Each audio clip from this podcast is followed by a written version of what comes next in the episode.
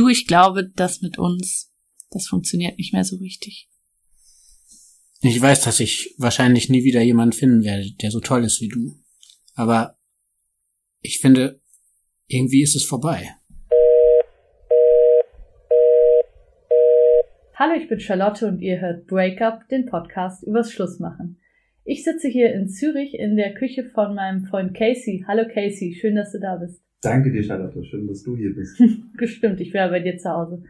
Genau, bevor wir über Caseys Trennungsgeschichte sprechen, wollte ich euch nochmal ganz schnell auf die Möglichkeit, den Podcast zu unterstützen, aufmerksam machen. Das könnt ihr über Patreon und über PayPal tun. Das findet ihr auch in den Shownotes. Einige von euch haben das schon gemacht. Herzlichen Dank dafür. Ähm, für mich ist es grundsätzlich wichtig, weil ihr hört ja, es gibt hier keine Werbung. Ich hatte schon hin und wieder so die Überlegung, Werbung hier reinzuschalten, habe aber dann immer gedacht, ich muss dann irgendwie zehn Minuten irgendwelchen Quatsch ins Mikrofon erzählen und wollte das bisher immer nicht machen. Ich, ich habe das Gefühl, ähm, es ist eigentlich schöner ohne Werbung und ich freue mich daher sehr, wenn ihr den Podcast unterstützt. Die Geschichte, die ihr jetzt hört, die ist eine ziemlich krasse Geschichte. Es geht auch um Suizidgedanken. Deshalb, wenn das jetzt für dich ein Thema ist, was dich antriggert oder vor dem du ein bisschen Respekt hast, dann schön langsam reingehen oder vielleicht auch gar nicht anhören, je nachdem. Es gibt ja genug Breakup-Folgen. Genau, das war's vom organisatorischen. Casey, ich merke, dass du ein bisschen nervös bist, deine Geschichte hier zu erzählen, aber eigentlich möchtest du es machen, oder? Ja, und ich möchte auch sagen, dass diese Kohle namens Happy Kohle besonders lecker schmeckt. Mm. Ich kann das jedem Zuhörer nur empfehlen. Stimmt, wir waren gerade ähm, asiatisch essen und danach noch im Coop hier im lokalen Supermarkt und haben uns eine Happy Cola und ein Coconut Water Sollen wir uns zehn Minuten lang darüber unterhalten, wie lecker diese Getränke sind, oder sollten wir einfach... Wir können es ja hin und wieder einfließen lassen. Also von denen werden wir leider nicht gesponsert, wie ich vorhin schon gesagt habe. Werbung gibt es hier bisher gar nicht, aber dieses Coconut Water, ähm, ich sag jetzt nicht von wem, ist wirklich sehr lecker. Sehr Gut. fein. Gut. Genau, deine Geschichte habe ich jetzt gerade noch mal mh, mm, in Auszügen gehört, als wir beim Asiaten saßen und mhm. unsere sehr mittelmäßigen Gerichte gegessen haben. Willkommen in der Schweiz. Nein, eigentlich gibt's viele gute Asiaten hier, aber der war wirklich eher so medium. Ja. Und was ich nicht wusste, also ich kenne Casey so seit fünf Jahren und ich habe immer auch gewusst, ähm, es gibt einen Mr. Casey den habe ich auch hin und wieder kennengelernt. Sozusagen dein Plus One, mit dem ich dich immer mal wieder gesehen habe. Er hat wenig geredet. Mhm. Und ich habe aber immer so gemerkt, ihr habt viel miteinander zu klären gerade. Also es gab immer so nicht direkt Streitsituationen, aber schon, dass man gemerkt hat, irgendwas ist gerade los oder über irgendwas müsst ihr diskutieren. Ja. Und ich habe jetzt, gerade als wir im Restaurant saßen, noch mal so ein bisschen erfahren, dass ihr euch ja total lange kanntet, schon vorher, oder? Genau. Also schon seit 2011, also fast seit zehn Jahren. Ja. Wir haben in ziemlich viel verschiedenen Ländern zusammen gelebt. Ähm, und das Erstaunliche daran ist, dass wir in die Schweiz kamen und, und dass es hier trotz äh, des Erfolgs, das, äh, den man damit verbindet, in der Schweiz leben zu dürfen als Ausländer, ähm, trotzdem wirklich von Anfang an nie funktioniert hat. Ja. Und ich kann nicht sagen, gerade wegen der Schweiz, aber dafür war das hier ähm, viel präsenter als, als damals, als wir in Vietnam waren oder in, in Schweden oder auch in den USA, wo wir beide herkommen. Ähm, und das hat uns zunächst verblüfft und das hat lange gedauert, nämlich fünf Jahren. Also die Scheidung ist, also hat erst vor einem, weniger als vor einem halben Jahr stattgefunden.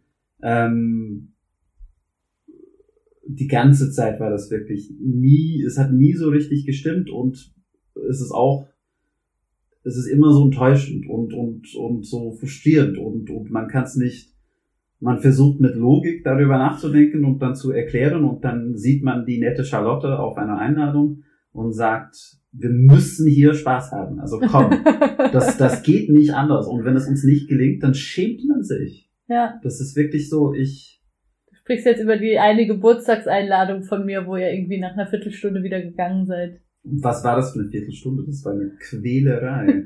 ich habe niemanden gekannt und er war mit mir sehr frustriert, dass ich diese, diese Angst dann hatte, auf eine Party zu gehen und ich habe mich nicht getraut, mit, mit Menschen Smalltalk zu machen. Also das ist, ich, ich finde, das, das überfordert mich total. Ja. Und wo nehme ich dann Platz? Sitze ich dann neben die, den glücklich aussehenden Menschen, die ein bisschen sportlicher sind als ich? Nein, tue ich nie im Leben. Dafür gehe ich auch nicht zu dieser Bank, wo nur das ganze Essen ist. Dann denken sie die ganze Zeit, ja, das ist der Dicke, der einfach nur sich zu, zu den Snacks bedient und mit uns will er sowieso nicht reden und wir auch nicht mit ihm. Und, und die Gedanken beschäftigen Oh mich so sehr, Ja. dass mein armer X-Mann äh, mich dann sieht und, und er ist derjenige, der eigentlich the life of the party Ist er in der sonst? Regel ist, ist er sonst. Okay. Und, und, aber da kann er weniger Deutsch und er ist dann wegen mir dann, dann auch ganz nervös und das ist nicht deine Freundin, das ist meine Freundin Ja. oder auch Bekannte und, und sonst kennt man kein Schwein.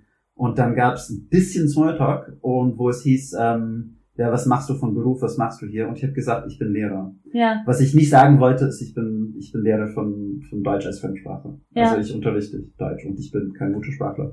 Ich, das, also die Geschichte war mir zu peinlich. Warum das denn? Ähm, also entweder ist es, ich bin dann Angeber, wenn ich sage, und im Übrigen arbeite ich in der Schweiz als Deutschlehrer. Ja. Ähm, und oder ich muss das begründen. Ähm, und einige Deutsche sind dann nicht immer so begeistert davon von Okay. dieser Tatsache. Und das, ich habe unschöne Momente erlebt, wo ich dann meinen Akzent verteidigen muss und, Krass. und dann, ja, also eher, cool. eher, eher unter Deutschen, nicht unter Schweizern. Ja. Und, und ich weiß nicht, also auch so, also mit, wenn man sich einfach nicht wohlfühlt, dann, dann hat man manchmal Gedanken, ich muss mich hier, ich muss mich begründen, ich muss mich rechtfertigen. Ja, und klar, das das stimmt natürlich nie im Leben, Ja. aber das bildet man sich so ein. Und, und dann hat er mich so ganz, ganz, ganz böse angeschaut, weil er hat das erzählen müssen. Oh Mann. Und, und dann wollte ich mich irgendwie in der, in der Toilette verstecken und dann war das der Moment, als, als wir dann im Flur waren, wo du uns gesehen hast und dann habe ich mich irgendwie kurz entschuldigt und oder nicht einmal verabschiedet und keine Ahnung was. Dann bin ich abgehauen. Aber das, Die auch, Geschichte höre ich auch zum ersten Mal. Ich Ja. wusste nur, dass irgendwas nicht gut war, aber nicht was. also soziale Ängste und, und diese Hemmungen und, und das ist, das ist ein riesiges Thema in der Beziehung gewesen. Ja. in, in einer kleinen Wohnung, die wir als Amis nicht, ähm, wir kommen nicht sofort damit klar. Also, Ja, das ist wirklich so. Das kann ich, das kann ich mir vorstellen. mhm. und in Vietnam waren wir reich, in Zürich waren wir plötzlich reich. Ja. richtig, richtig. Ja. Und ähm, ja, also wir waren schnell überfordert und, und nicht bescheiden genug zu sagen, ja, ja, mit dieser Überforderung müssen wir ganz, ganz, müssen plötzlich umdenken und ja. Ja. Und davor war, also du hast es jetzt gerade so ein bisschen erzählt, ihr seid beide aus den USA. Mhm. Wie habt ihr euch kennengelernt? Im Internet. Ja. Über auf Craigslist. Ich weiß nicht, ob das den Zuhörern was sagt. Mir sagt Craigslist was, ja. Aha. Ähm, ja. Und wir sind beide Männer und ja, so Online-Sex und, und diese Online-Foren, bevor es Apps gab und bevor es Smartphones gab. Ähm, das war so eine Welt für sich, die vielleicht nicht mehr in der Form so existiert im, Ja. Zeitalter von Grindr. Ähm, aber er war dann in New Orleans zu Besuch, Ja. wo ich damals lebte, wo ich herkomme. Und dann hatten wir eine Fernbeziehung ein paar Monate lang. Und dann sind wir beide so spontan nach Vietnam umgezogen, was, was super Gaudi war. Das war einfach nur Spaß und nur Erfolg und, und nur schön am Anfang, beide da zu sein. Und das ist uns gelungen und hat super geklappt und Und ihr habt beide auch dort einen Job gehabt und so. sofort. Ja, toll. Mega cool. Ja, das kann man auch nicht in der, in der Schweiz so, so schnell machen. Ja. Und in Vietnam wärst du eigentlich gerne geblieben, oder? Nein, nicht auf ewig. Ähm, aber ich bin länger in Vietnam geblieben als er, weil er dann gesehen hat für seine Karriere, die er eigentlich hatte. Ich hatte keine Karriere, sonst wäre ich auch nicht nach Vietnam Ja. umgezogen. Ich bin dahin gegangen, weil ich einfach so ähm, ich gekellnert und ich habe versucht als als Dolmetscher und und Übersetzer zu arbeiten und das hat nicht so geklappt und und dann habe ich so mit mit 28 gesehen, okay, wo wo geht die Reise hin und ich trinke in New Orleans ziemlich viel Alkohol Mhm. und und New Orleans ist auch so eine Partystadt. und, und die Idee nach, nach Vietnam zu gehen und neu anzufangen mit einem ganz enthusiastischen Menschen, mit einem ganz, also nicht wie ich, nicht so, ja, verschlossen, sondern, sondern wirklich ein, einer, der, der eine Ahnung hatte und auch etwas erreicht hatte. Der war jünger als ich und hatte dann mehr Energie und dann mehr Lust auf, auf solche Sachen und ich war heiß über Kopf, also ich war so verliebt. Ja. Sagt man das im Deutschen? Also, ja, das sagt man. Echt? Okay. Ja. Ähm, Head over Heels. Ja. Ähm, und in, was war die Frage? Also, sorry. Genau, nur ihr, ihr seid, ihr seid zusammen nach Vietnam Genau. gegangen. Genau, also ich, Und, ähm, ich bin dir hat's Jahre gut gefallen. geblieben. Mir hat's Ja. super gefallen und ich habe eine Arbeitsstelle gefunden Ja. und ich sah, okay, ich bleib dann fürs Erste hier und auch nicht nur fürs Erste, sondern insgesamt drei Jahre. Ein bisschen mehr als drei Jahre sind das gewesen. Mhm. Und er für seine Karriere und für seinen Werdegang hat, ist er ein bisschen schneller an seine Grenzen gekommen und dann hat äh, ein Studium in Stockholm angefangen. Und warum wollte er nach Schweden? Also warum hat er irgendwie das Gefühl gehabt, das muss jetzt langsam mal woanders hingehen? Ähm, was er mir später erzählt hat, also nachdem es in Zürich von hinten losging, ähm, er war in der Beziehung ein bisschen unzufrieden, nicht komplett, aber er wollte mehr als nur mich und er wusste nicht, wie er mir das sagen sollte, weil er mich so sehr liebte und ich auch ihn. Und, und Schweden war, also meiner Wahrnehmung nach, ähm, und auch wie ich das interpretiere und auch verstehe von ihm, jetzt wo wir mit Abstand darüber gesprochen haben, das war ein Zufluchtsort, Mhm. ähm, wo er der, der Brave und der Fleißige und der Erfolgreiche sein konnte mit seinem Masterstudium und ich habe ihn dann auch brav unterstützt von Vietnam aus. Ähm, Also du hast ihm Geld geschickt. Ja.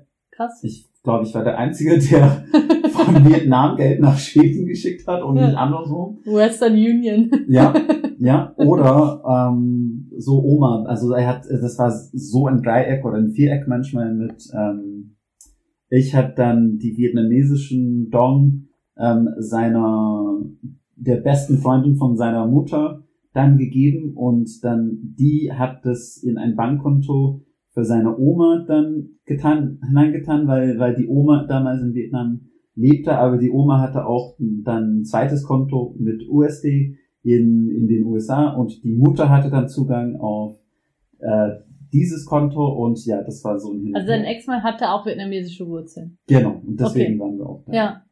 Und ich habe Vietnamesisch gelernt und seine Mutter, die mich nicht mochte zunächst, die hat dann gesehen, dass ich so so richtig ins Zeug gelegt hatte und und dann ihre Freundinnen von von ihrer Schulzeit dann damals beeindruckt hatte mit mit meinem Charakter und mit meinen Sprachkenntnissen und und das hat dazu geführt, dass sie mich dann auch so akzeptiert hat Ja. und ja, das war, das war echt, das war echt eine, eine super Zeit.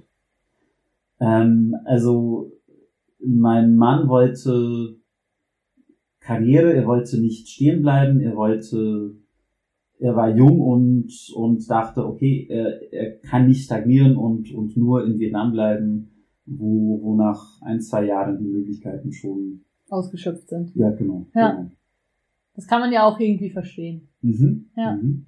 Und, und ich muss auch sagen, er hat so organisiert, er wollte, dass ich mit ihm nach Skandinavien mitkomme. Er liebt Skandinavien, ich weniger. Ich find's faszinierend dort, Ja. aber nicht, nicht zum Leben.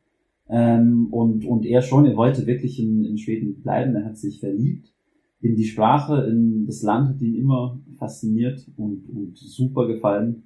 Ähm, ich war auch bereit, ich habe Schwedisch gelernt, so, so A2 Schwedischkenntnisse in Vietnam. Ich habe eine, eine Schwedischlehrerin gefunden in, Krass. in Ja. Ho Chi Minh Stadt. Und ich habe so Schwedisch gebüffelt und dann meinen Schwedisch-Stammtisch so zweimal die Woche mit dieser ganz lieben Dame. Ja. Ähm, wirklich eine ganz freundliche.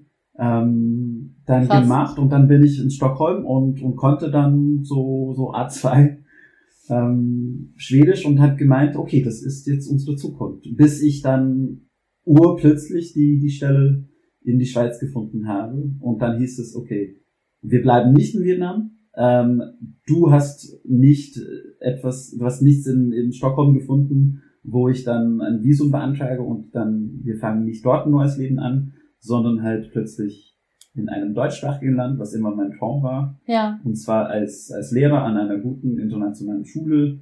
Und dann schwuppdiwupp, er kann nicht arbeiten, er darf mich begleiten, aber nicht mit, mit Bewilligung für, Für Arbeit. Ja. Und warum war es immer dein Traum, in einem deutschsprachigen Land zu leben?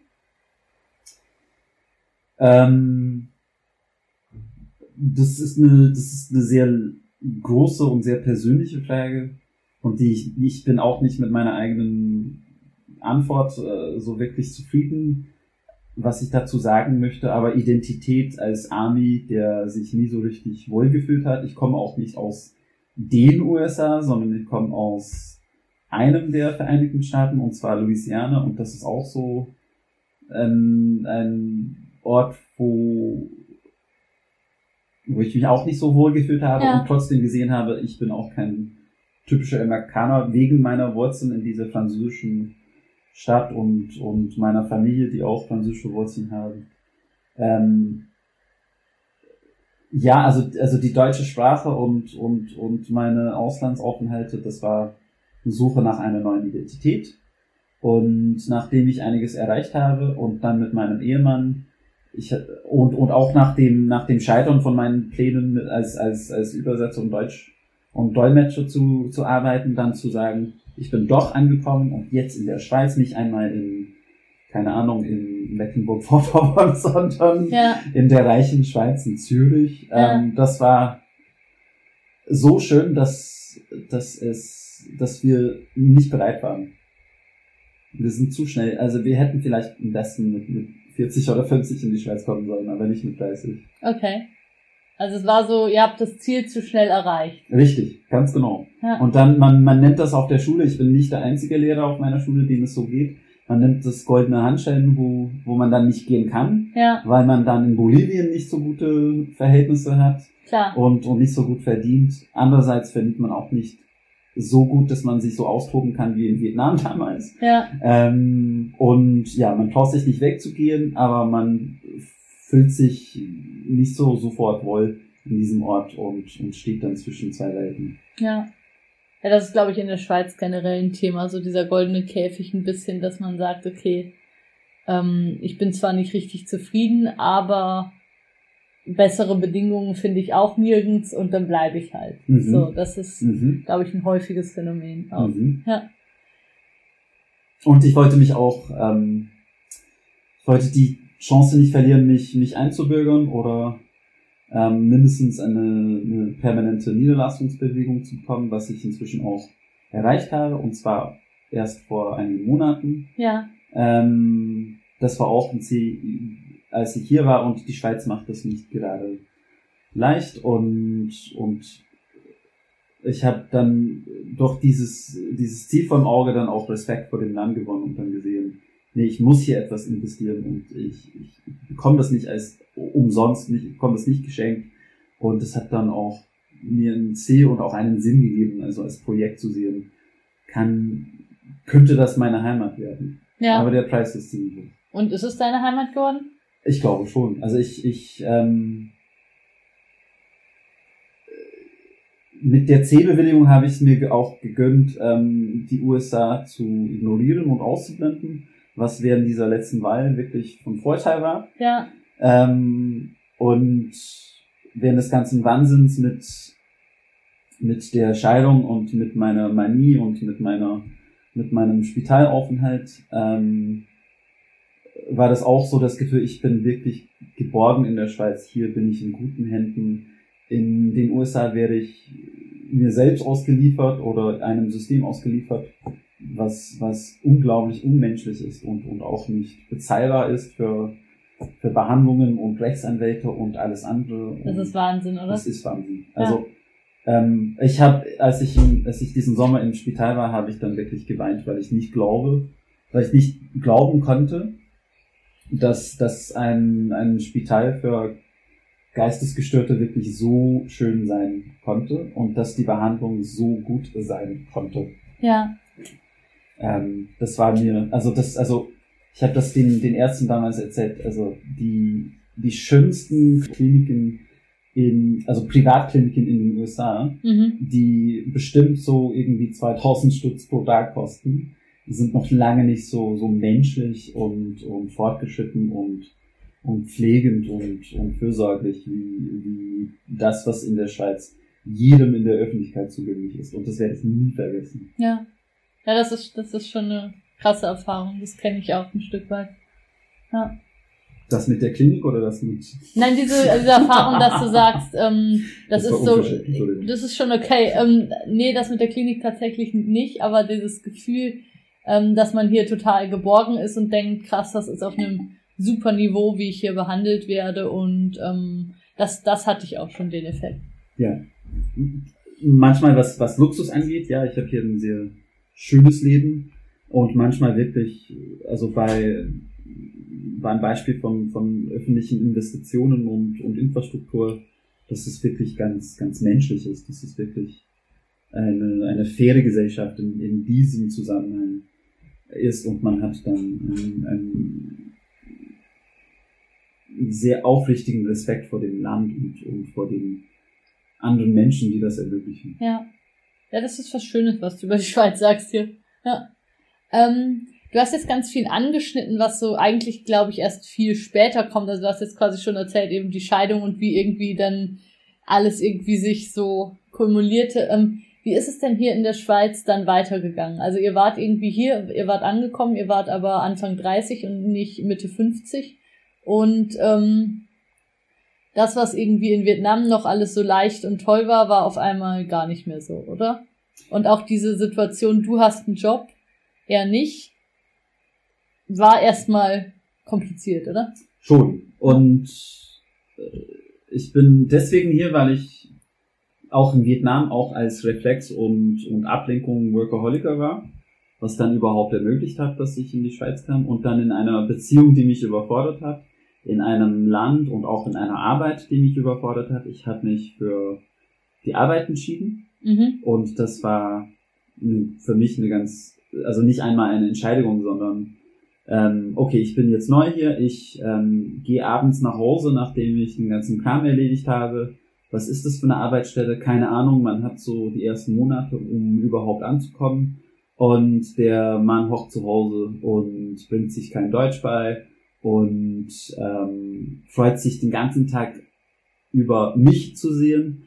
Ähm, und dann komme ich wirklich erschöpft nach Hause und sage, ja, also du bist für dich selbst zuständig und ähm, ich möchte im Übrigen allein sein, weil ich den ganzen Tag auf einer Schule war. Das ist auch nicht so nett für Nein, ihn. nein, ja. das, das war, das war für ihn eine Qual. ja.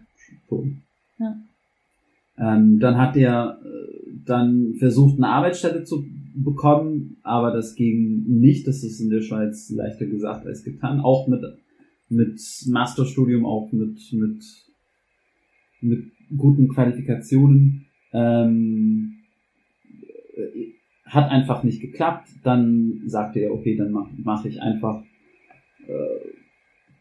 noch ein Studium, Hm. weil es sonst nichts für mich gibt oder weil, weil mir sonst nichts einfällt. Und dann hat der ähm, dadurch dann später ein, ein PhD, also ein Doktorand. Und wie hat er sich da, also hat er dann jahrelang hier einfach zu Hause gewartet, bis du nach Hause kommst und dann. Ein Jahr lang. Ein Jahr lang. Mhm. Das ist lang. Das ist schon sehr lang. Ja. Und ich habe es nicht kommen sehen, er auch nicht. Ich war nicht besonders freundlich zu ihm. Ja. Ähm, er hat mich sowas von überfordert und ich wollte wirklich nur ein bisschen wie auf deiner Party dann mich verstecken und, und, und die Wahrheit oder, oder diese, diese Welten ausblenden. Ähm, und ich war dann frustriert, dass er mich so intensiv benötigte als, als Bestätigung von seinem Wert und, und als, als irgendwie sinnstiftend stiftend für seine Identität und, und ich bin auch ungeduldig geworden. Ja. Also, dass er jetzt endlich mal was finden soll. Zum, Ja, und nicht nur eine Arbeitsstelle. Ich, ich habe mir auch gedacht, ähm, hey, du finde etwas, was dir Spaß macht. Das ist eine einzigartige Chance. Ich arbeite, ich Mhm. verdiene. Du hast jetzt eine Pause. Du musst nicht mehr studieren, du musst nicht mehr arbeiten. So eine Zeit hast du eigentlich in deinem Leben noch nie gehabt. Mhm. Genieß es. Ähm, kauf dir Bücher über Vögelarten, Vogelarten und, und, und mach dann, also mach was, was, was dir Spaß macht. Ja. Und er war nicht in der Lage, was ich inzwischen auch verstehe, und das kann ich ihm auch nicht vorwerfen, dass er nicht in der Lage war, das zu tun. Und trotzdem damals habe ich das ihm wirklich vorge vorgeworfen. Ja. Also du hättest gern gehabt eben, dass er einen Deutschkurs macht, dass er alles mögliche Tolle Genau, mit dieser Zeit Genau, anstellt. der war der Erfolgreiche, der war der, der Extrovertierte. Ich war der, der schwierige Mensch, der, der, der zu arbeiten wusste und, und plötzlich dieses Riesenglück hatte, ähm, diese Stelle zu finden und, und das gerade noch hingekriegt hat und, und nichts weiteres. Ja. Wie ist es dann weitergegangen? Also ne, wenn du sagst, er hat ein Jahr lang hat er gewartet, dass du nach Hause kommst und dann? Und dann fand er an der ETH und sp- später an der Uni Zürich so seinen, seinen Freundeskreis. Ähm, dann hatten wir ein bisschen Abstand voneinander und Unabhängigkeit voneinander.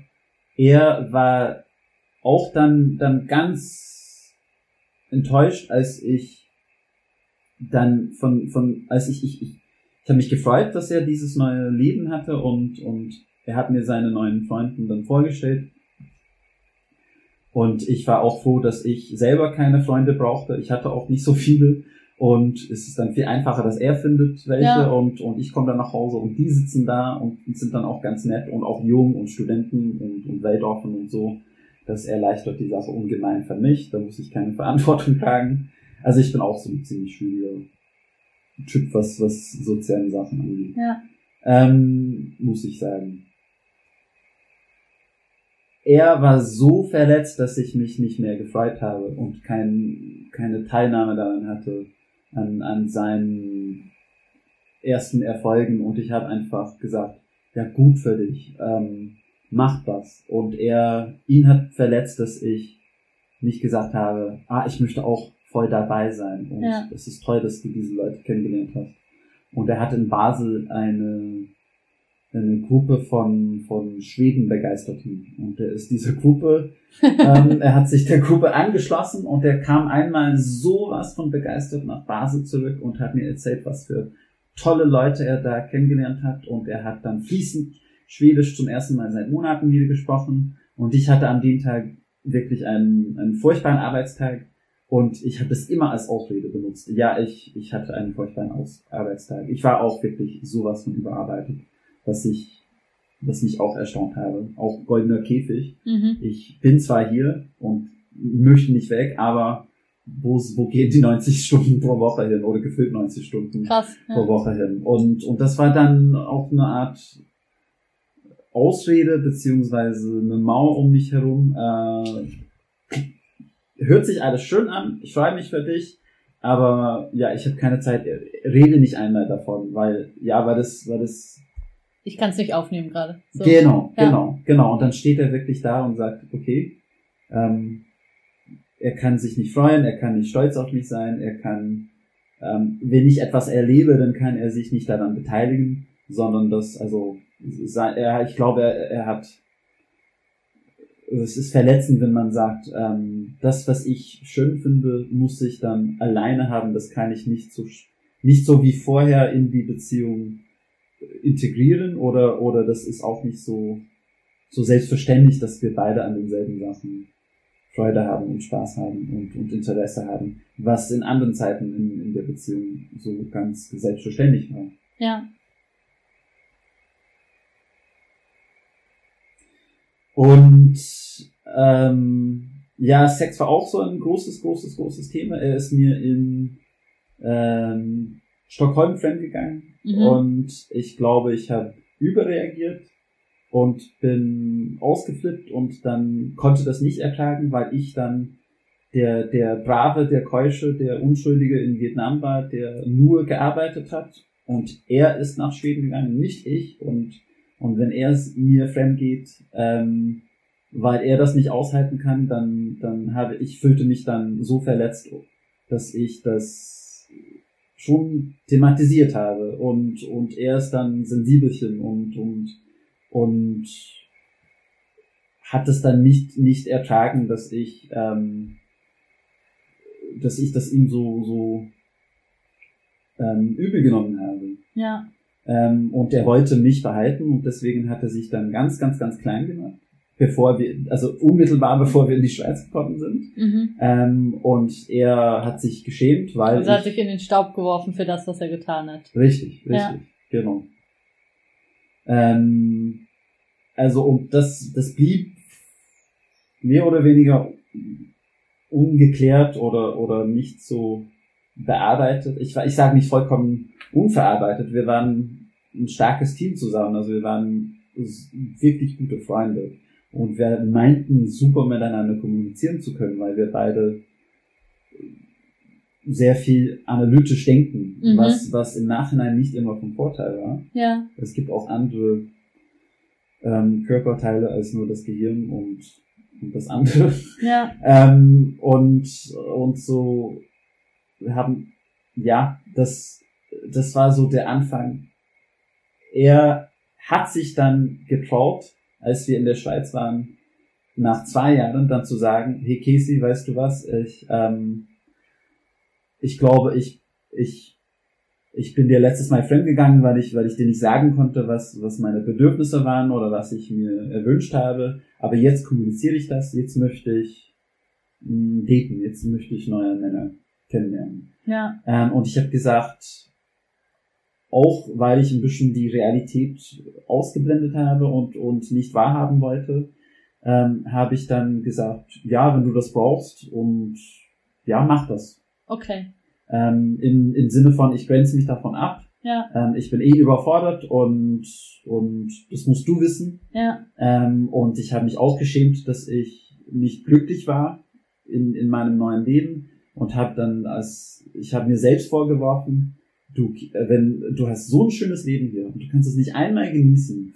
ähm, Ja. Und das, das ist, kann dann nur, nur meine Schuld sein. Und natürlich sucht er dann Kontakt mit anderen und aus solchen Gründen habe ich das dann genehmigt. Also er Ja. sich dafür beworben und ich habe das Hast, hast es wenig enthusiastisch abgenickt. Richtig. Und Ja. dann, dann war das innerhalb von, von, von einer Woche, dann war er irgendwie mit, mit, Out and about. mit, mit, mit vier Partnern. krass. Und das wollte er mir dann unbedingt erzählen, Oh, wie krass. weil es ihm gut ging. ja. Und das musste er mir unbedingt erzählen und das hat mich dann verletzt, da bin ich ausgezogen. Okay. Sofort. Also wirklich Sommer, äh, äh, für, für Lehrer ist der Sommer immer eine ganz heikle, ganz interessante Phase, weil es, weil es so viele Sachen gibt, die sich aufbauen. Ja. Ähm, und um schwuppdiwupp, da kommt der Dammbruch Mhm. im Sommer. Endlich können wir, was wollten wir nochmal machen? Oh scheiße. Ja. Endlich können wir ähm, einander in die Augen anschauen und wieder entdecken, was für welche wir geworden sind. So, Ja. so in neun Monaten Takt. So war der Sommer vor, vor drei Jahren. Ja. So 2017 war das. Und, und dann ging's seitdem wirklich nur bergauf, bergab, achterbahnmäßig. Und wo bist du hingezogen? Äh, ich bin nach ähm, Wetzikon umgezogen, weil ich dort eine ganz, ganz, ganz bescheidene WG gefunden habe. Und WG ist ein schöner Begriff für eine Wohnung, die inzwischen abgerissen worden ist in einem Wohnheim, ähm, wo, wo lauter so ganz deprimierte Typen lebten, die auch nicht miteinander redeten, ja. nach gut deutscher Art. Das klingt cool. Wie lange warst du da? Ähm, drei, vier Monate habe ich geschafft. Und also, was, was ist das für ein Zustand? Ich ziehe aus, weil mein Mann mir fremd geht, obwohl er mir eigentlich nicht fremd geht, weil er das angekündigt hat. Ähm, und ich sage, okay, das Problem ist vielleicht bei mir und ich schäme mich sowieso und ich brauche eh einen neuen Start. Ähm, ich muss hier was machen, weil er sich nie getraut hätte. Er Ja. kann auch nicht, weil er, für ihn ist das noch mehr Ausland als für mich. Deswegen mache ich äh, wirklich ganz rasch etwas und ich ziehe aus.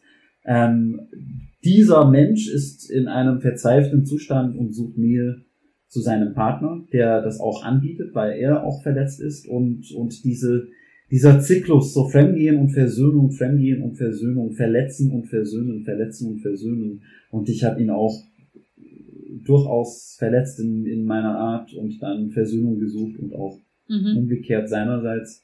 Das, das geschah wirklich ganz bis zum Ende. Ja. Immer in der Form. Und bis das ein Muster geworden ist, das, den wir erkennen konnten, das hat viel zu lange gedauert. Ja, und dann ist auch schon viel zu oft verletzt worden, so dass man es gar nicht mehr so. Und man bekommt dann erst dann die Aufmerksamkeit von dem anderen, indem man ihn verletzt. Ja. Ob, ob groß oder klein. Und, und dann merkt man es gar nicht. Und dann wird es zum, äh, zum Bestandteil der Beziehung. Ah, das ist nicht gut. Nee, Das ist kein gutes Ritual. nein. Eieiei. Und was kostet das für Kraft und Energie? Und die Versöhnung ist dann jedes Mal ein bisschen weniger schön. Ja, Und das Verletzen ist dann jedes Mal ein bisschen weniger befriedigend. ja. Und dann wird es einfach zu einem Reflex. Das ist ein hässlicher Zustand. Ja. Ja, ein bisschen kenne ich das auch noch. Hatte, ich hatte auch in der Beziehung davor auch so Phasen, wo es, wo es so dieses Muster ein Stück weit gab. Mhm. Ja. Ja, das ist, es zieht wahnsinnig viel Kraft einem dann raus. Und dann ist eben so, dass man das Gefühl hat, es gibt einem fast gar nichts Schönes mehr. Also Mhm. nur noch ganz, ganz selten. irgendwie. Mhm. Mhm. Voll. Du bist dann aber aus diesem äh, schönen Wohnheim irgendwann zurückgekehrt, oder? Richtig. Dann wohnten wir ein halbes Jahr wieder zusammen und dann hieß es, ich möchte meinen Vertrag reduzieren, ich möchte mein Pensum reduzieren, ähm, ich halte das nicht aus mit dieser Arbeit, die Arbeit ist schuld, ich bin, ich habe dann meine Verantwortung zu tragen, wir können mit weniger Geld auskommen und er hat inzwischen zu dem Zeitpunkt auch etwas verdient als Doktorand.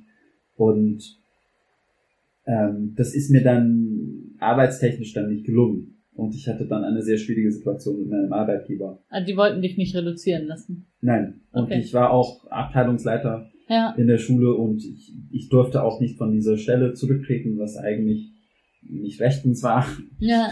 Aber ich habe das mir gefallen lassen müssen als, als Immigrant und mit im goldenen Käfig und ich habe ein Versprechen von der Schule bekommen, ich dürfte reduzieren, aber sie würden mir nicht genau sagen, was für einen Prozentanteil bis im neuen Schuljahr, wo, dann, wo sie dann sehen konnten, was der Bedarf war. Okay. Ich bin dann begeistert nach Hause gekommen, wo wir dann nach, nach sechs Monaten wieder zusammen gelebt haben und gesagt, ähm, hey, super Nachrichten, ich darf reduzieren.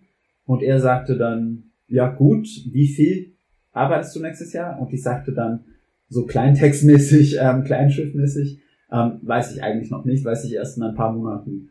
Er sagte, das geht nie im Leben, Junge, du musst äh, zurückmarschieren und sagen, du möchtest die alte Stelle zurück, das können wir uns nicht leisten, wenn es irgendwie nur 50 Prozent ist, da, da können wir die Miete nicht bezahlen, was nicht stimmte. Mhm. Und ich habe mich nicht getraut zu sagen, ähm, danke für deine Rückmeldung, ähm, ich weiß, was ich hier benötige, es, ich leide emotional und ich war mega depressiv und, und ich brauche das, tut mir leid.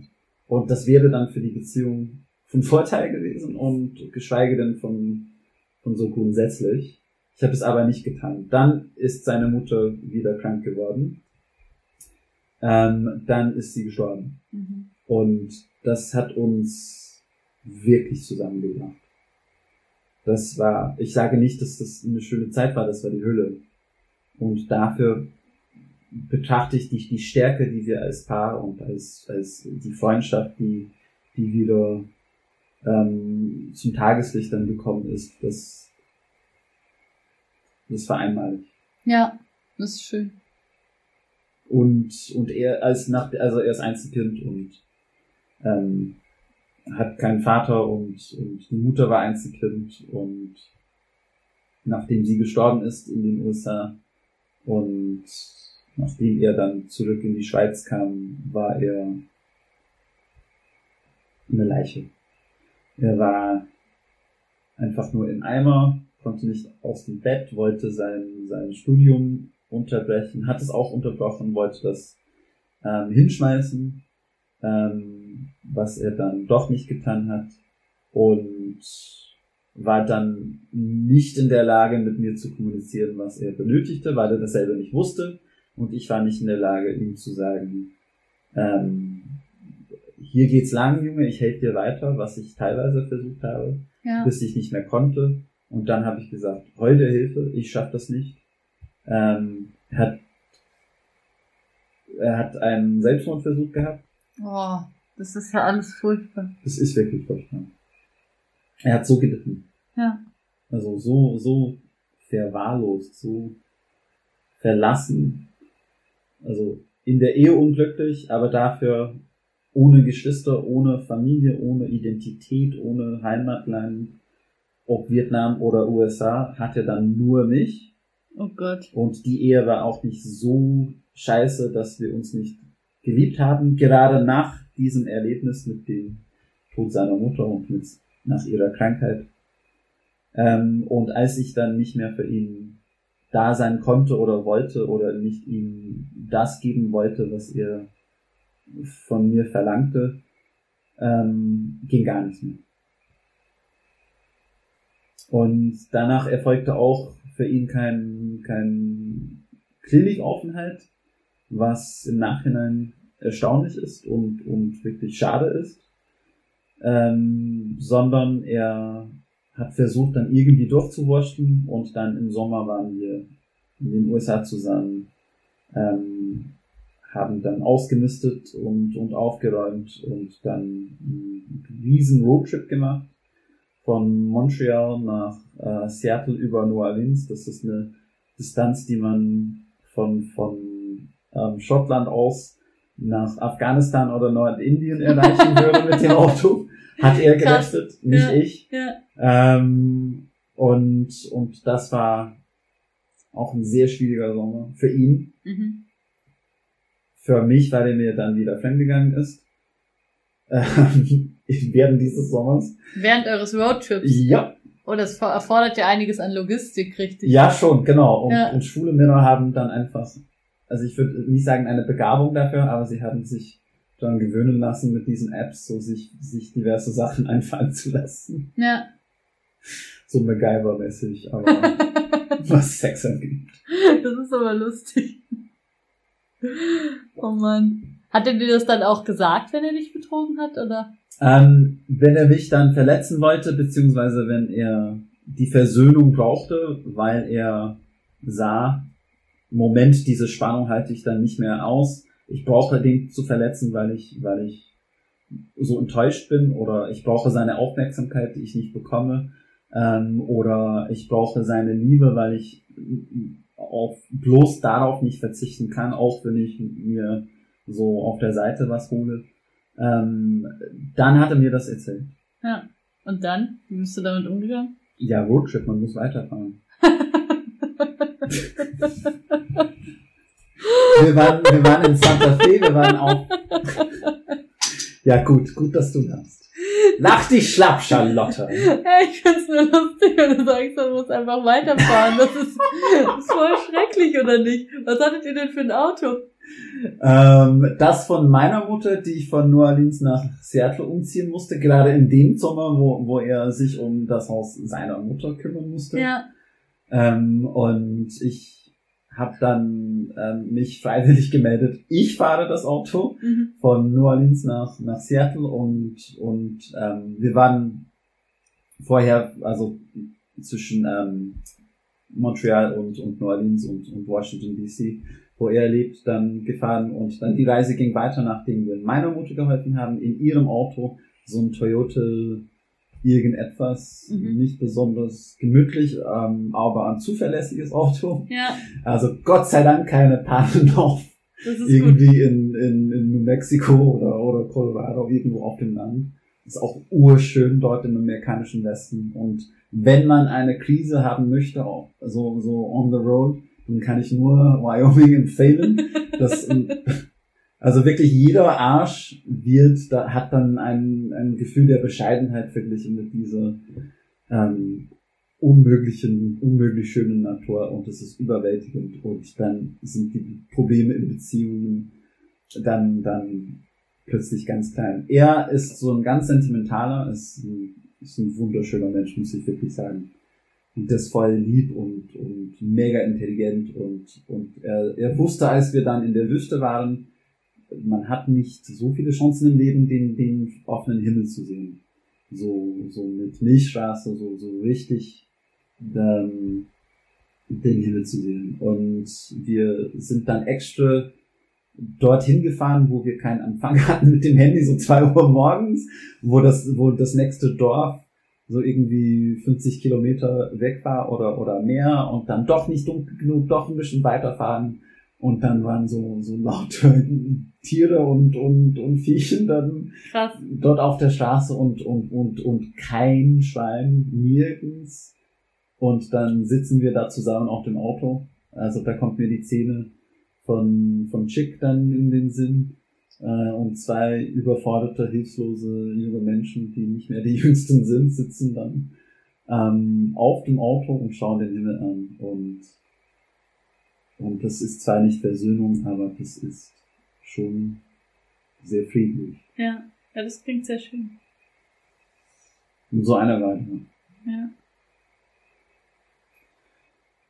Ähm, sollte ich dann von der Rückkehr in die Schweiz erzählen, wo er dann sagte, er wollte nach Berlin äh, fliegen für ein Wochenende Mhm. äh, mit seinen Kumpeln und dann hatte ich Zugang zu seinem Tagebuch Uh. ähm, auf sein Padlet und habe dann mitgelesen, so also nicht live tweetet, aber schon fast in der Art, was er in Berlin alles machte. Also er hat äh, Tagebuch geschrieben in Berlin und du hast von Zürich äh, lesen können, was er so für Notizen macht. quasi. Richtig, richtig. Also ja.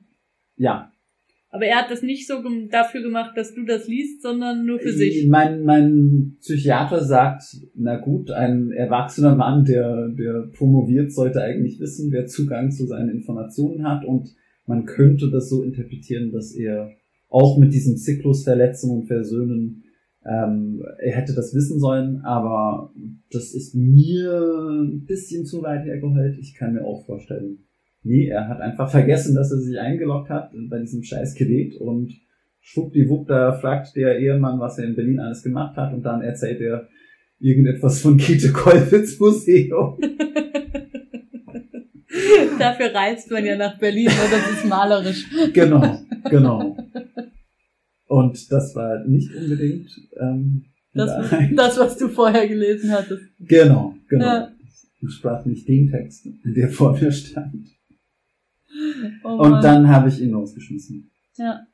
Ähm, was er mit, mit ähm, Hiroshima Nagasaki ver verglichen hat.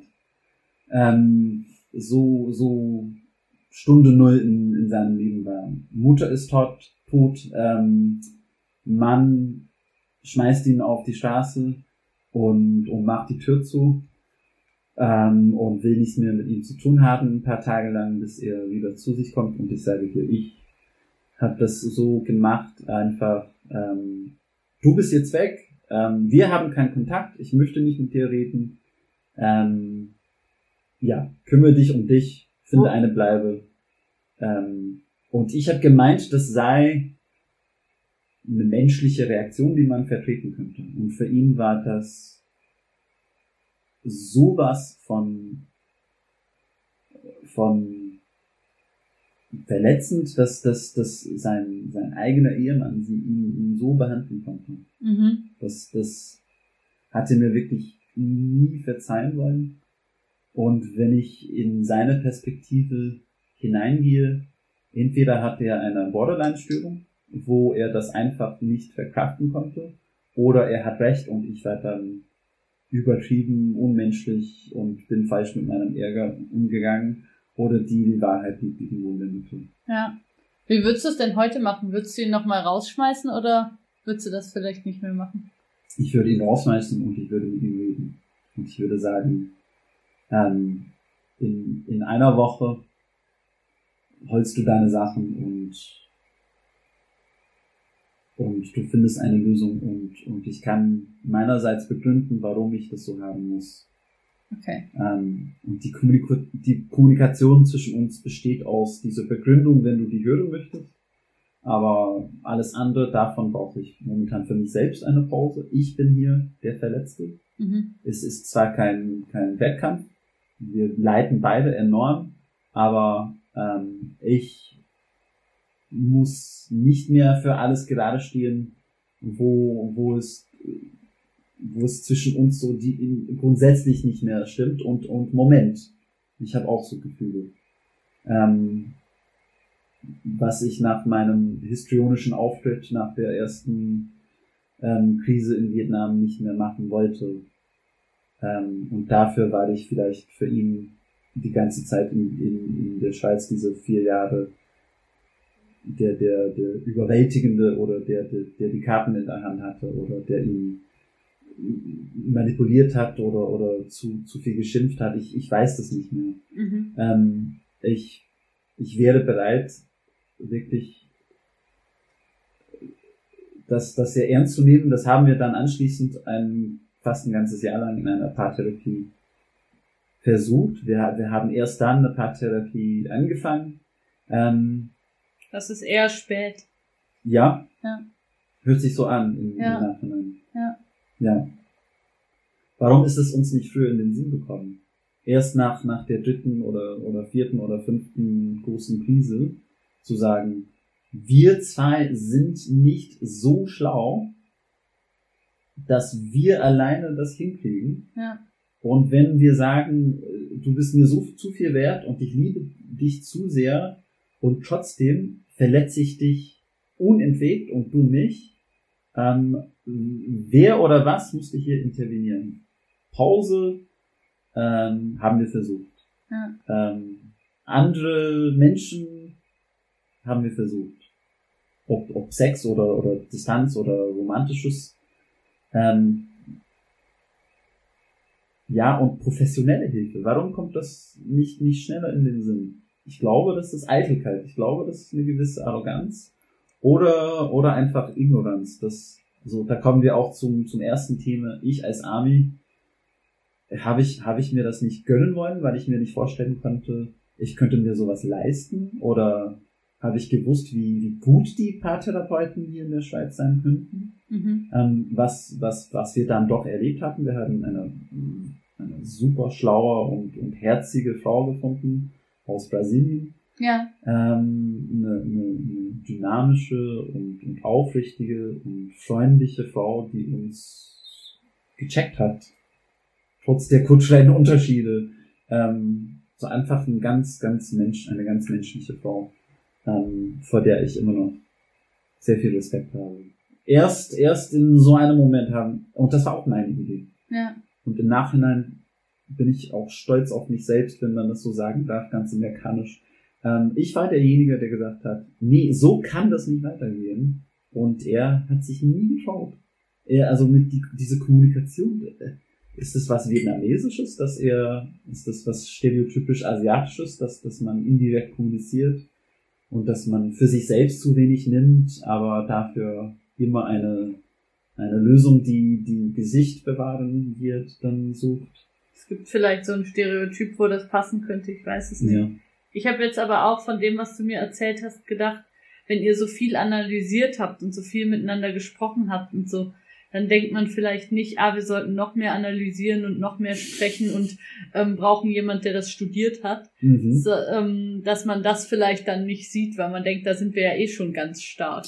Unsere Richtig. Probleme liegen in der Kultur, im Arbeitsplatz, in der Wohnsituation, in dem und dem und In den. Also, Stockholm vor vier Jahren. genau, also dass man dann halt immer denkt, es sind, wir sehen es ja und es liegt ja da und da dran und dass man nicht denkt, dass in der Analyse und in dem, dass man da überhaupt was übersehen könnte, weil man da ja die ganze Zeit dran arbeitet und die Richtig. ganze Zeit das Gefühl hat, man ist doch voll drin und so. Richtig, also das ist wirklich eine gewisse Arroganz. Da muss ich auch sagen, mit Sprachkenntnissen hat es auch zu tun, Ja, dass er inzwischen so, so B1 Deutschkenntnisse erreicht hat. Und das ist nicht nichts, aber also stell dir vor, in einer Paartherapie. Ähm, mit jemand, der ähm, genau, der- der eine kann die, die Landessprachen und, und du bist da der, der sich so, so, so holprig ausdruckt. Das ist auch eine peinliche Situation. Das ist nicht gut. Ja, vor allem ist ja eh in der Paartherapie gibt's ja so, also ich habe noch keine gemacht, aber man kennt ja so aus dem Film so die Dynamik, dass ähm, beide immer versuchen, den Therapeuten auf ihre Seite zu ziehen. Richtig, und, und so bisschen, ist es tatsächlich. Ein bisschen, jetzt musst du ihm aber auch mal sagen, dass er das, dass es wirklich nicht gilt und so. Und dann, wenn du noch einen Sprachnachteil hast, dann hast du ja schon genau, genau. gar und, keine und, Lust. Und eh derjenige, der sich, der, der, der nie richtig so, so, so direkt kommuniziert, sondern eher so, ja, und, so durch die Blumen. Und ich glaube, dass halt unsere Gesellschaft schon auch immer noch so funktioniert, dass der, der jemand betrügt, ist der Böse.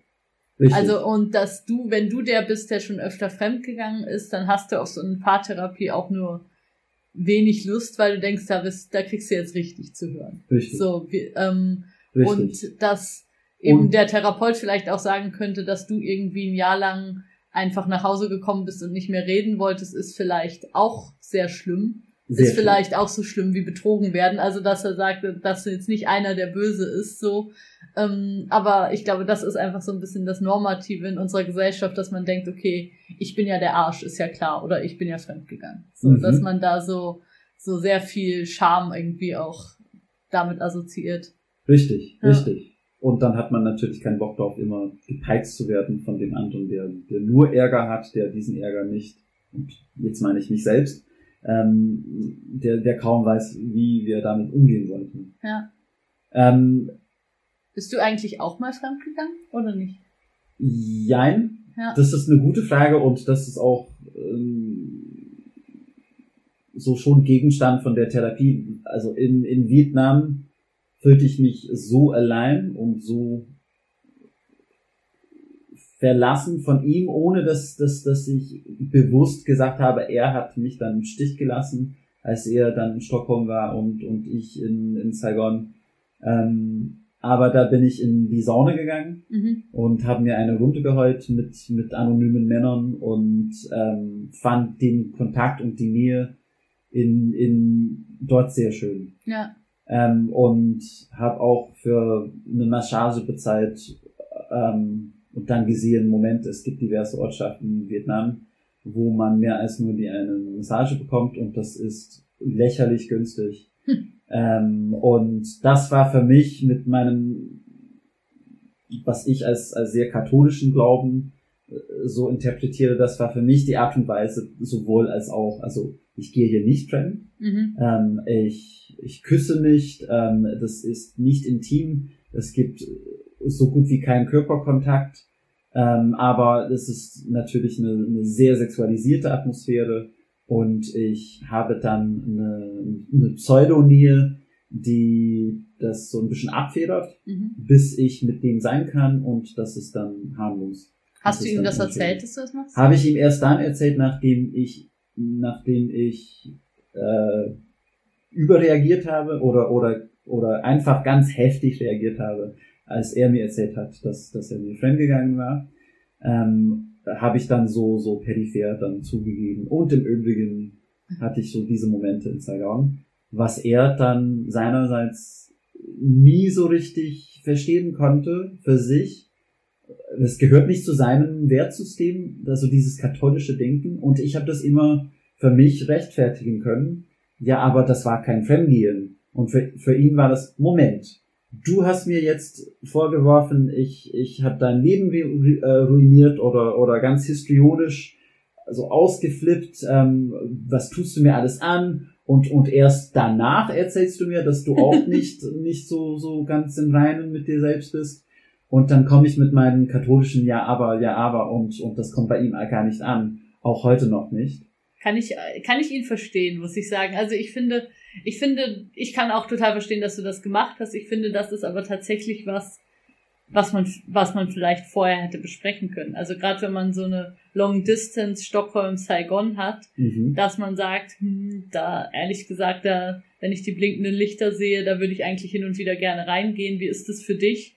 Das sind meine Grenzen. Ist das für dich okay? Ich glaube, mhm.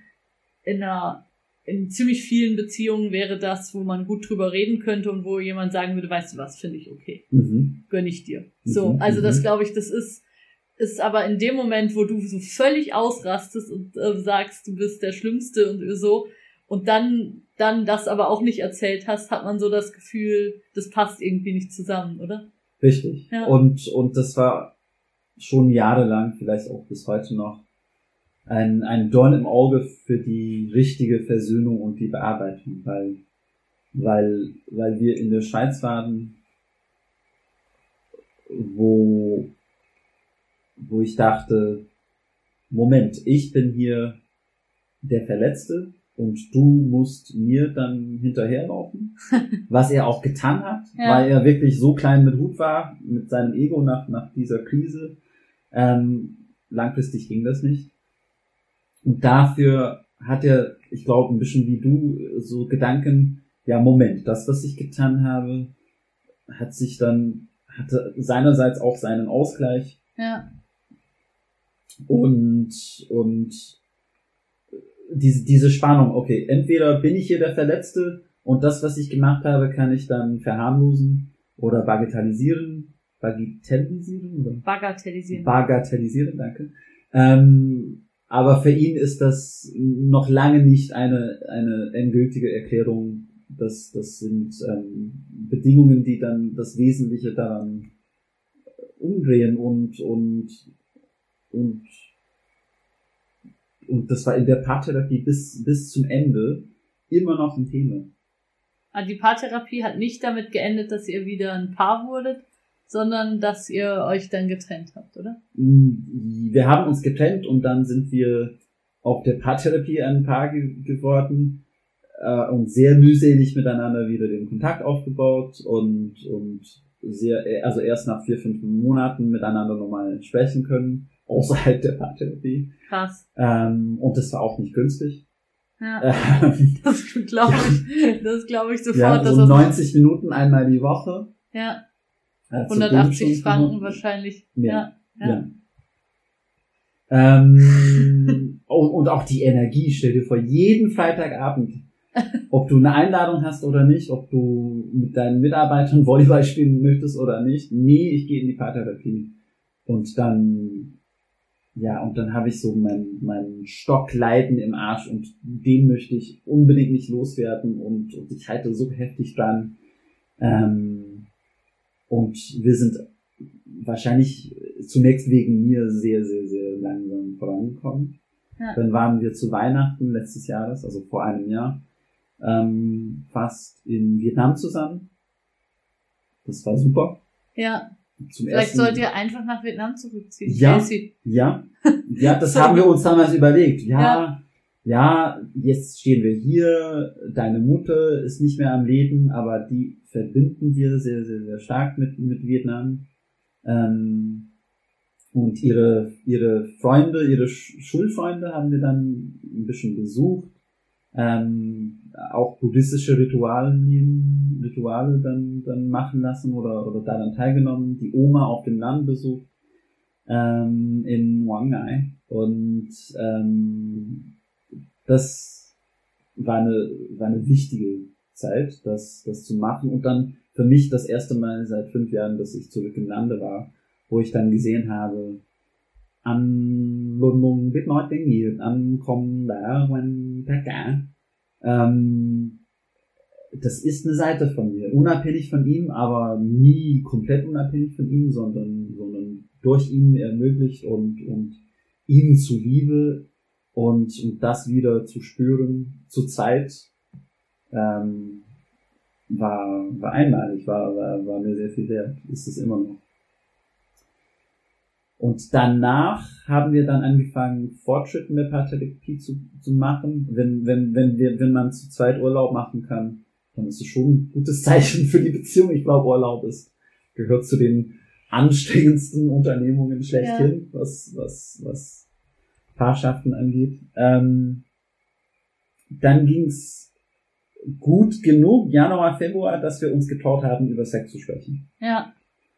Ähm, das ist von hinten losgegangen, ja. weil ich dann eben erwähnt habe, ich habe mit Stockholm angefangen und, und dass er mir dann fremdgegangen ist und was, was ich nie so richtig mit ihm zusammen bearbeitet hatte, ist, was ich inzwischen als, als sadistischen Zug oder, oder passiv-aggressiven Zug seinerseits erkannt habe oder interpretiert habe, ähm, mich von allem ins kleinste Detail hinein informieren zu müssen. Uh, Inklusive Schwanzgröße.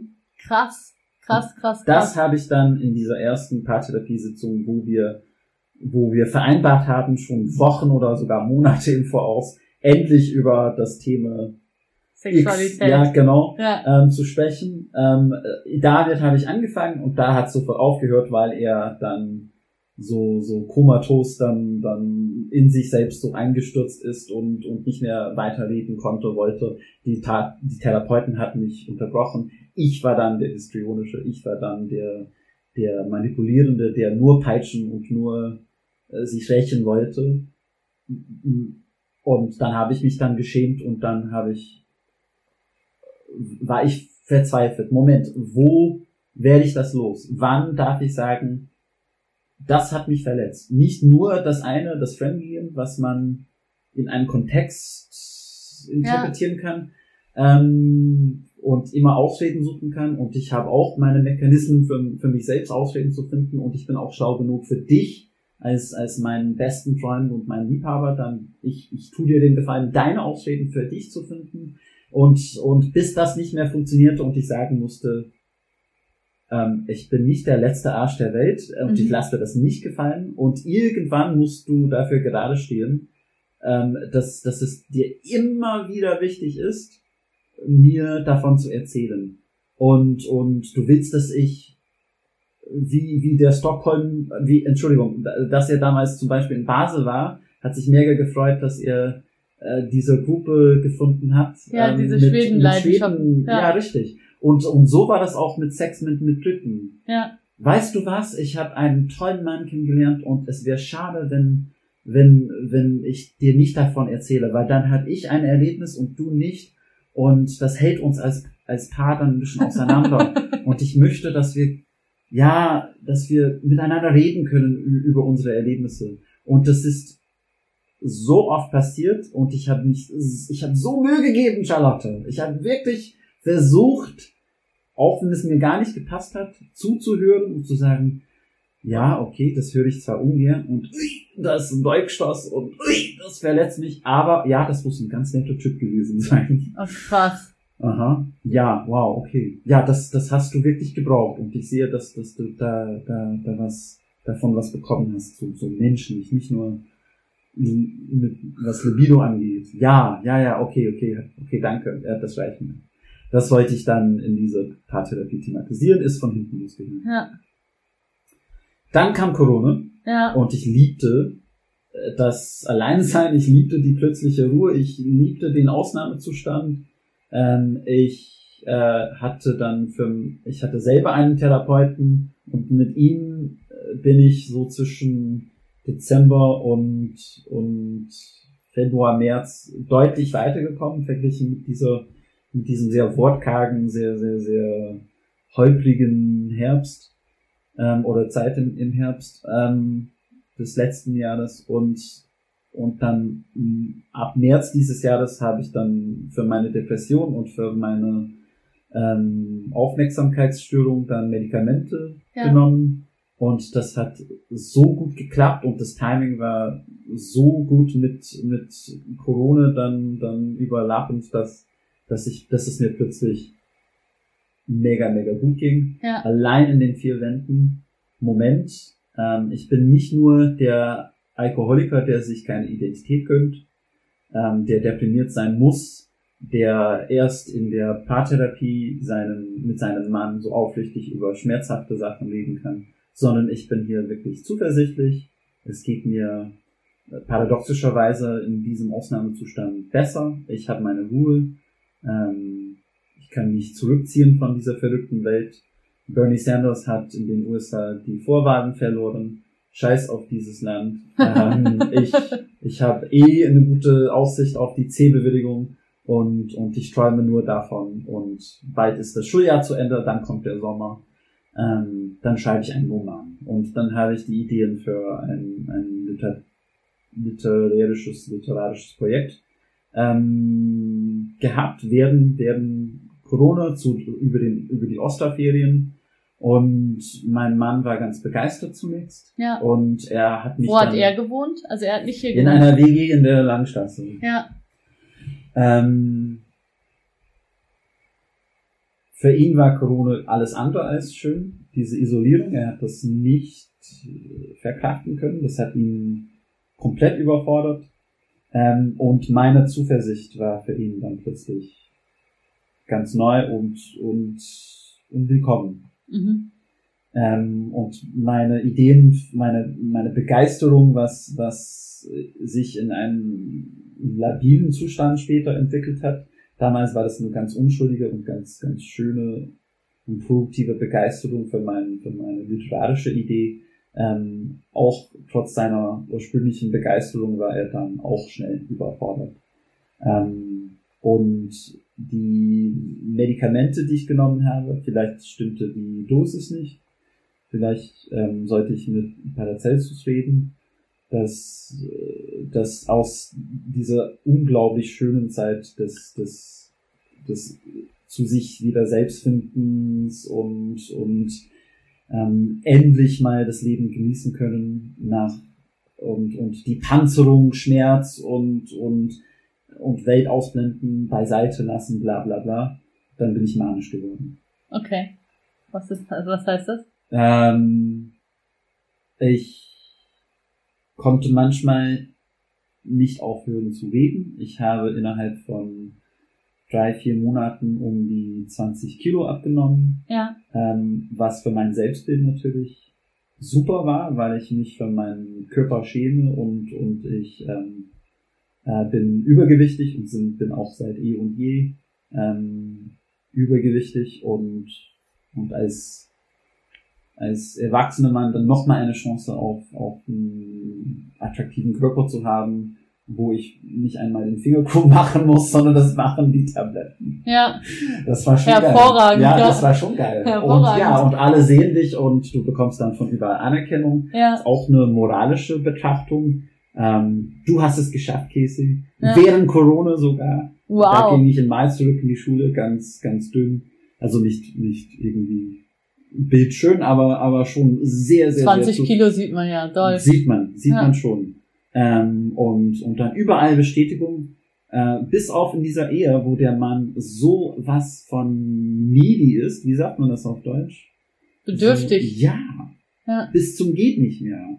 Ähm, und plötzlich hatte ich dann die Zuversicht, wo es mir so gut ging, mit ihm aufrichtig zu kommunizieren und zu sagen, okay, Junge, wenn du was brauchst, dann, dann musst du zu mir äh, damit kommen und du musst mir sagen, was du von mir möchtest. Dann sage ich dir, was ich dir geben kann und dann treffen wir uns in der Mitte. Und, und ich glaube, ich war schon überheblich Ja. ähm, aber in einer Art und Weise, die, die ich wirklich rechtfertigen konnte, innerhalb der Paartherapie und auch außerhalb und zwischenmenschlich. Und er hat mich, ich, ich will nicht sagen, er hat mich kaum noch erkannt, aber er, er wollte das nicht. Und ich habe auch so mitbekommen, nee, er möchte, dass, dass ich schwach genug bin, damit, dass, dass, wir, dass die Dynamik zwischen uns nicht grundsätzlich verändert. Und wenn Casey zu stark wird, dann, dann sind wir nicht mehr, nicht mehr das Paar, was, was sich zusammengefunden hat. Ja. Ähm, Ihr, ihr habt so krass viele Wandlungen durchgemacht, ne? Das habe ich jetzt auch schon mal gedacht, dass ich gedacht habe, ich weiß nicht, welches Paar das überhaupt geschafft hätte. Also, weil es ist so viel, die ganze Zeit ändert sich, ändert sich, ändert sich, ändert sich, neu gemischt, wieder neu gemischt, wieder ganz anders und so. Das ist so krass oft in dieser Geschichte und man braucht ja auch Zeit, um sich in einer neuen Rolle einzufinden oder um irgendwie zu verstehen, ah, okay, so sind jetzt die Parameter, so leben wir zusammen. Das ist immer noch der Mensch, der ich liebe, aber ganz viel hat sich verändert und so. Das habt ihr so oft gemacht und da, das finde ich richtig krass. Also das glaube ich auch, dass auch das, glaube ich, viel von euren Problemen auch ausgemacht hat, ein Stück weit, dass das einfach richtig viel war, was ihr da immer sowohl als einzelne Menschen als auch als Paar irgendwie verarbeiten musstet. Richtig. Und es gibt, es gibt, ja, oh, gut, dass du das sagst. Es gibt eine, eine langatmige klinische Erklärung dafür. Wir sind zwei wir sind nicht umsonst miteinander gewesen. Wir haben das beide so, so nötig gehabt, diese, diese Spannung und, und diese Aufregung.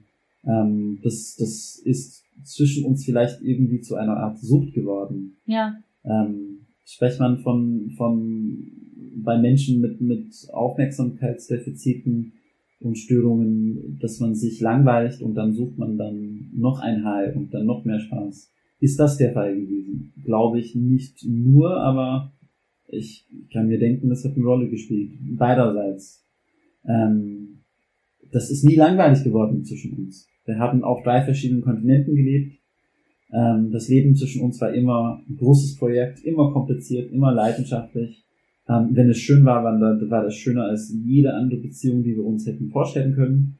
Und wenn das schlimm war, dann war das unsere gemeinsame Aufgabe, das zu retten, was auch unglaublich intensiv war.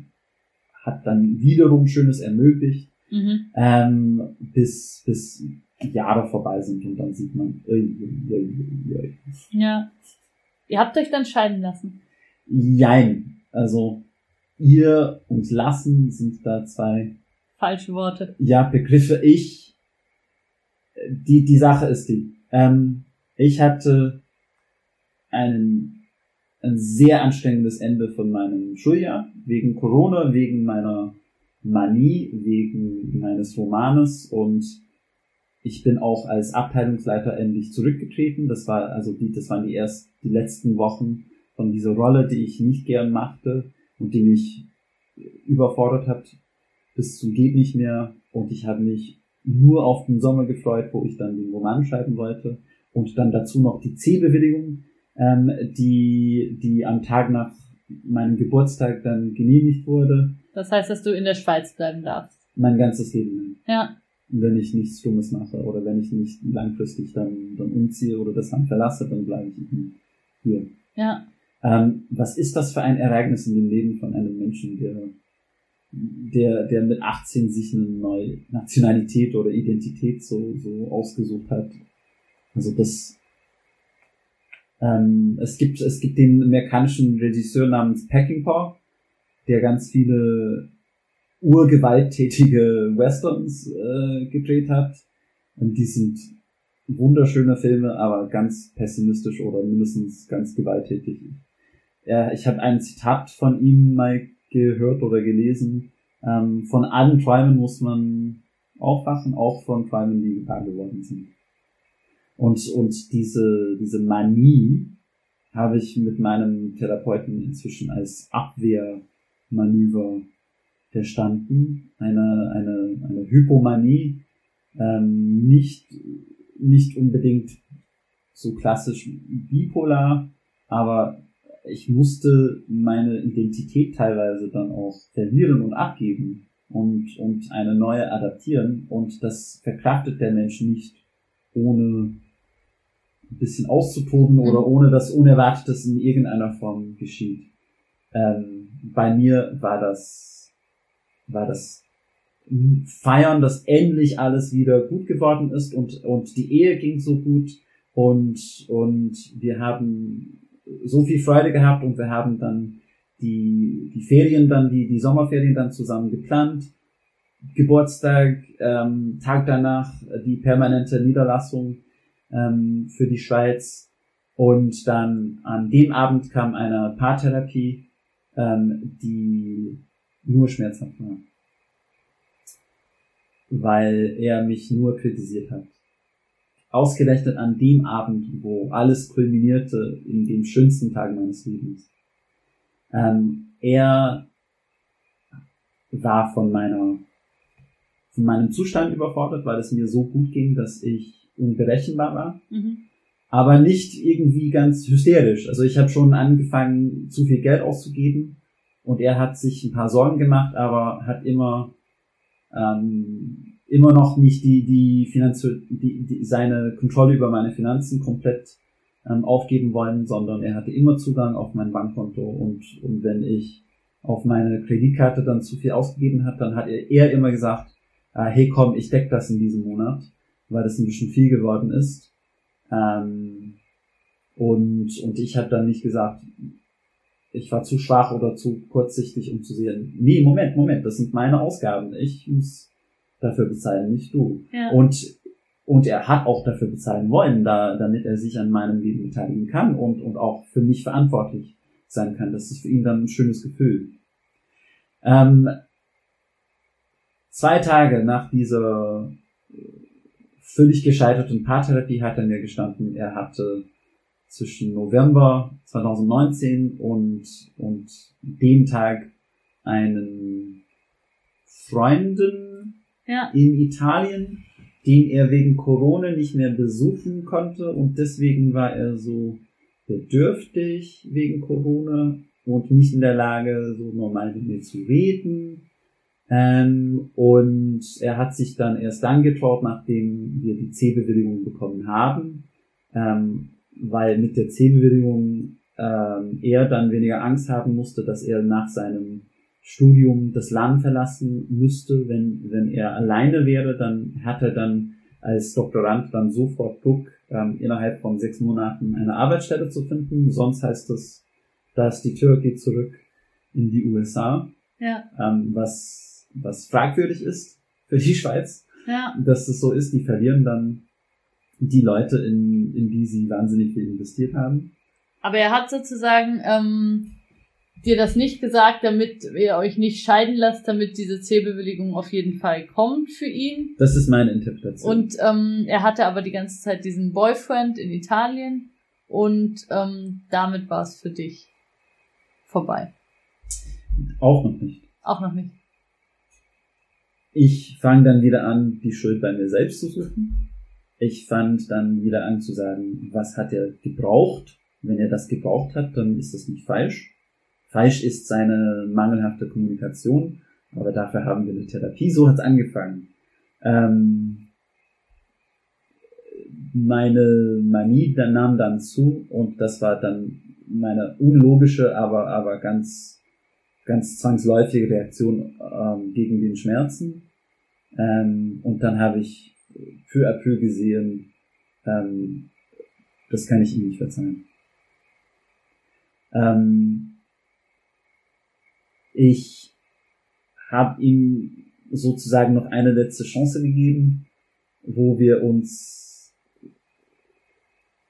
kreuz und quer alles, wir haben, wir haben alles diskutiert und, und wir sind beide so intelligent und so scharfsinnig und so sensibel, dass wir nur noch ein, nur noch 24 brauchen, um alles wirklich auszukotzen und dann aufzuräumen. Und dann kommt äh, der, der Gipfel und dann ist man da und dann ist alles wieder schön. Und, und, und in diesem Rauszustand, wo ich dann langsam fast labil oder nicht nur fast geworden bin und wo er mit mir gehen wollte, beziehungsweise von mir komplett überfordert war, beziehungsweise selber überhaupt nicht in der Lage war, mit, mit sich selbst äh, die Wahrheit, also, also, also, also mir zu sagen, was er, was, was, was bei ihm los war, sondern er hat das, das verheimlichen wollen.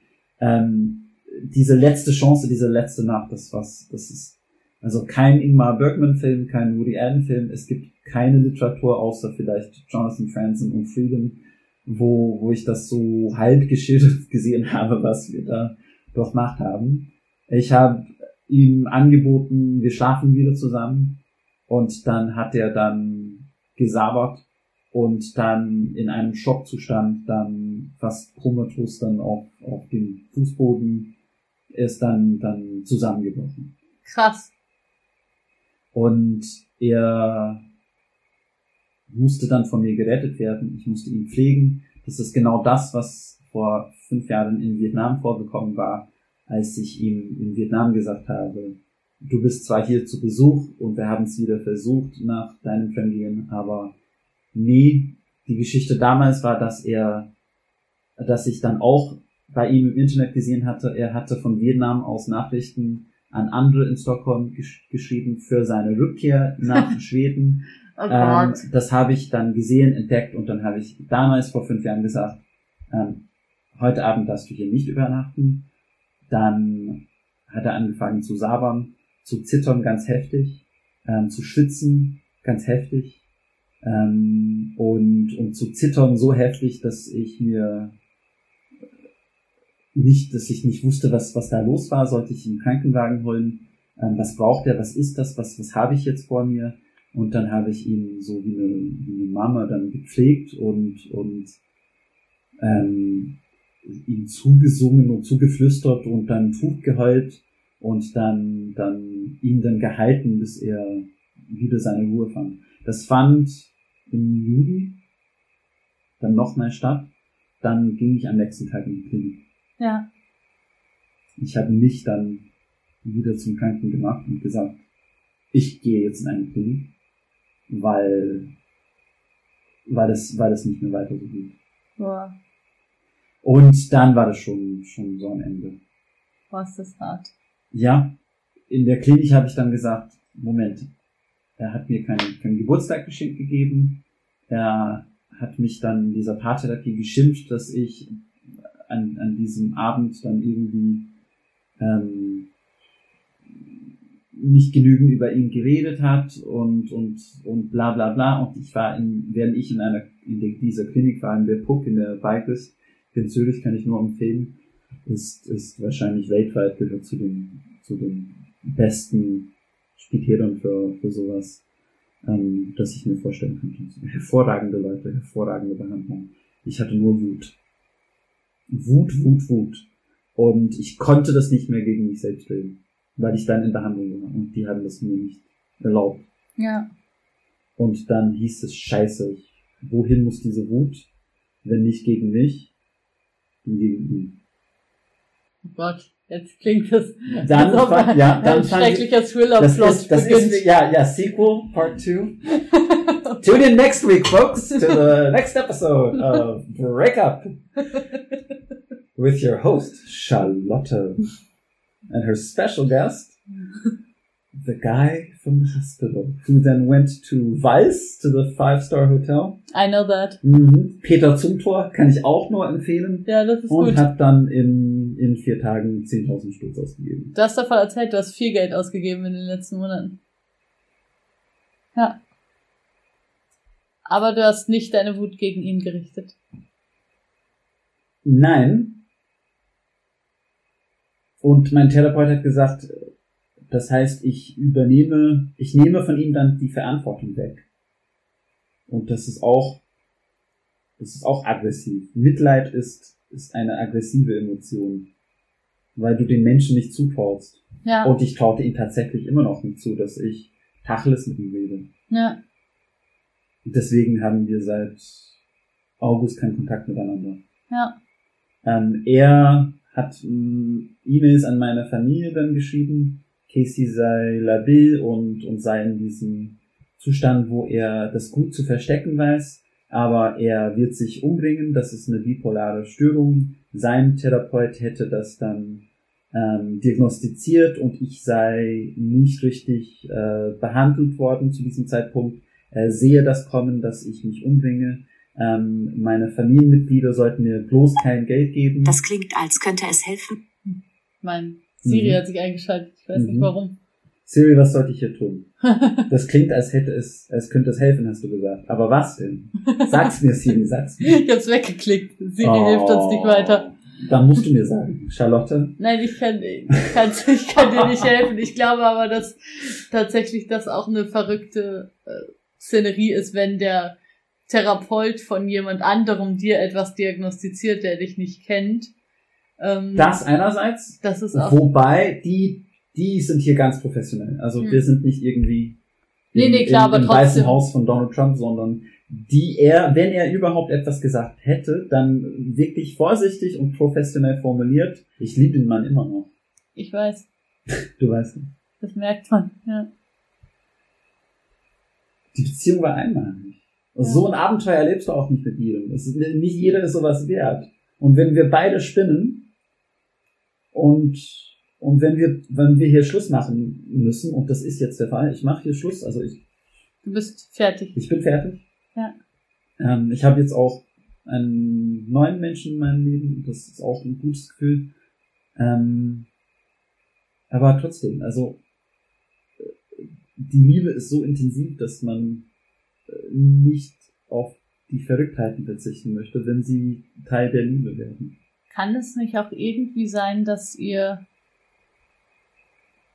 vielleicht als irgendwas, was kein Paar ist, besser funktioniert? Was meinst du? Also könntet ihr nicht vielleicht eben, dass du jemand anderen hast und er auch, aber dass ihr trotzdem euch als Menschen erhalten bleibt? Das Also- wäre mein Ziel. Ja, Ähm, in irgendeiner Form. Also wahrscheinlich ist man dann nicht beste Freunde, aber dass man doch irgendwie in einem Austausch steht und irgendwie sich auf dem Laufenden hält und so, ähm, ist das nicht vielleicht doch denkbar? Weil ich glaube, eben, da ist ja schon eben krass viel da einfach, wenn er immer wieder auch zusammenbricht und halb stirbt, wenn er denkt, dass er dich verliert und so. Also ihr seid ja schon, ja, wie du es gerade gesagt hast, da ist irgendwas sehr Einmaliges und vielleicht seid ihr als Paar, vielleicht wird das keine gesunde, schöne Beziehung mehr, wahrscheinlich nicht.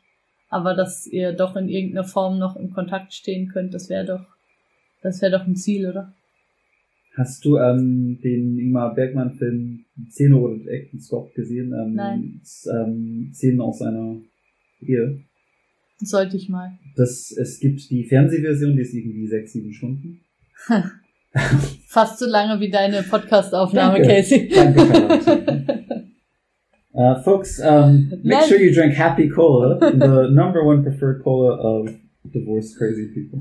Um, in diesem Film, äh, die, die, die, die Kinoversion ist nur drei Stunden lang. ja, Ähm, erschütternd, umwerfend, Ja. einmalig als, als, als Filmerlebnis und, und so groß wie eine Beethoven-Sinfonie oder, oder was von Proust oder Kafka oder beides.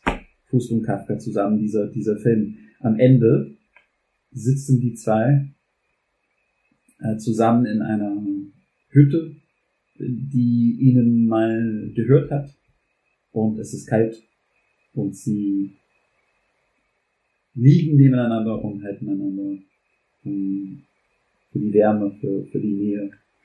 Und das sind zwei Seelen, die einander besser kennen als zwei Seelen, die sich kennen könnten, sollten, dürften.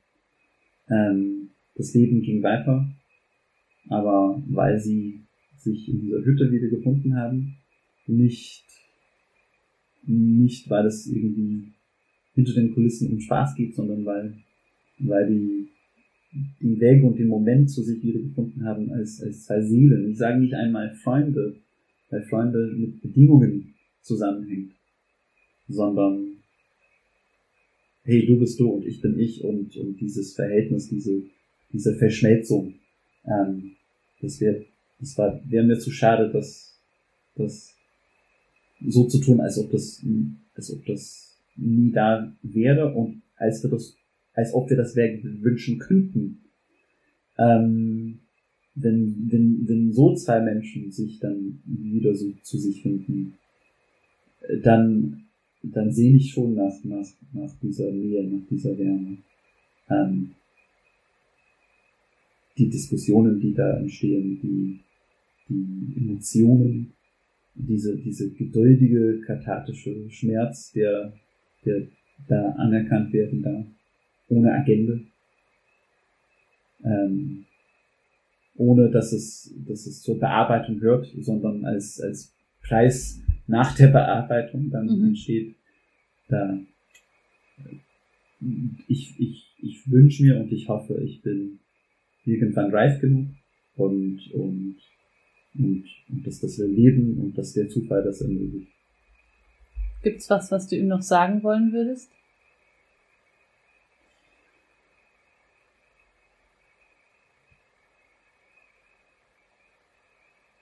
Nein, Ist alles gesagt. Ist schon, Moment. ist schon sehr, sehr, sehr viel gesagt worden. Ähm, er leidet momentan enorm.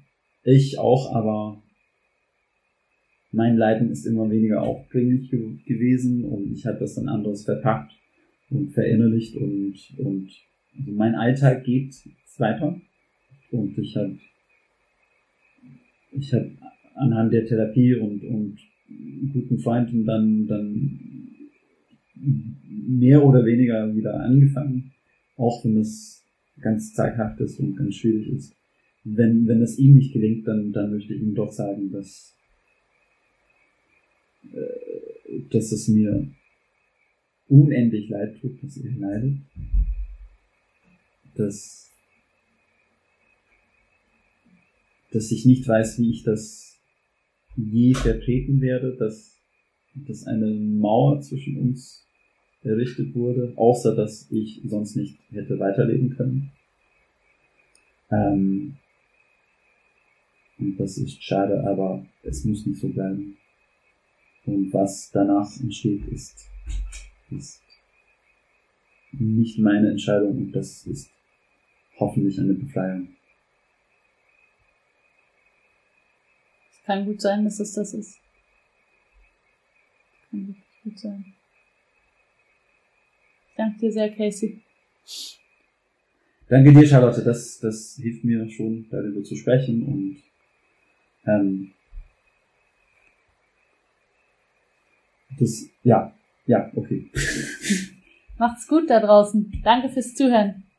Wir machen hier mal den Computer aus. Macht's gut. Ciao. Danke, Casey. Danke.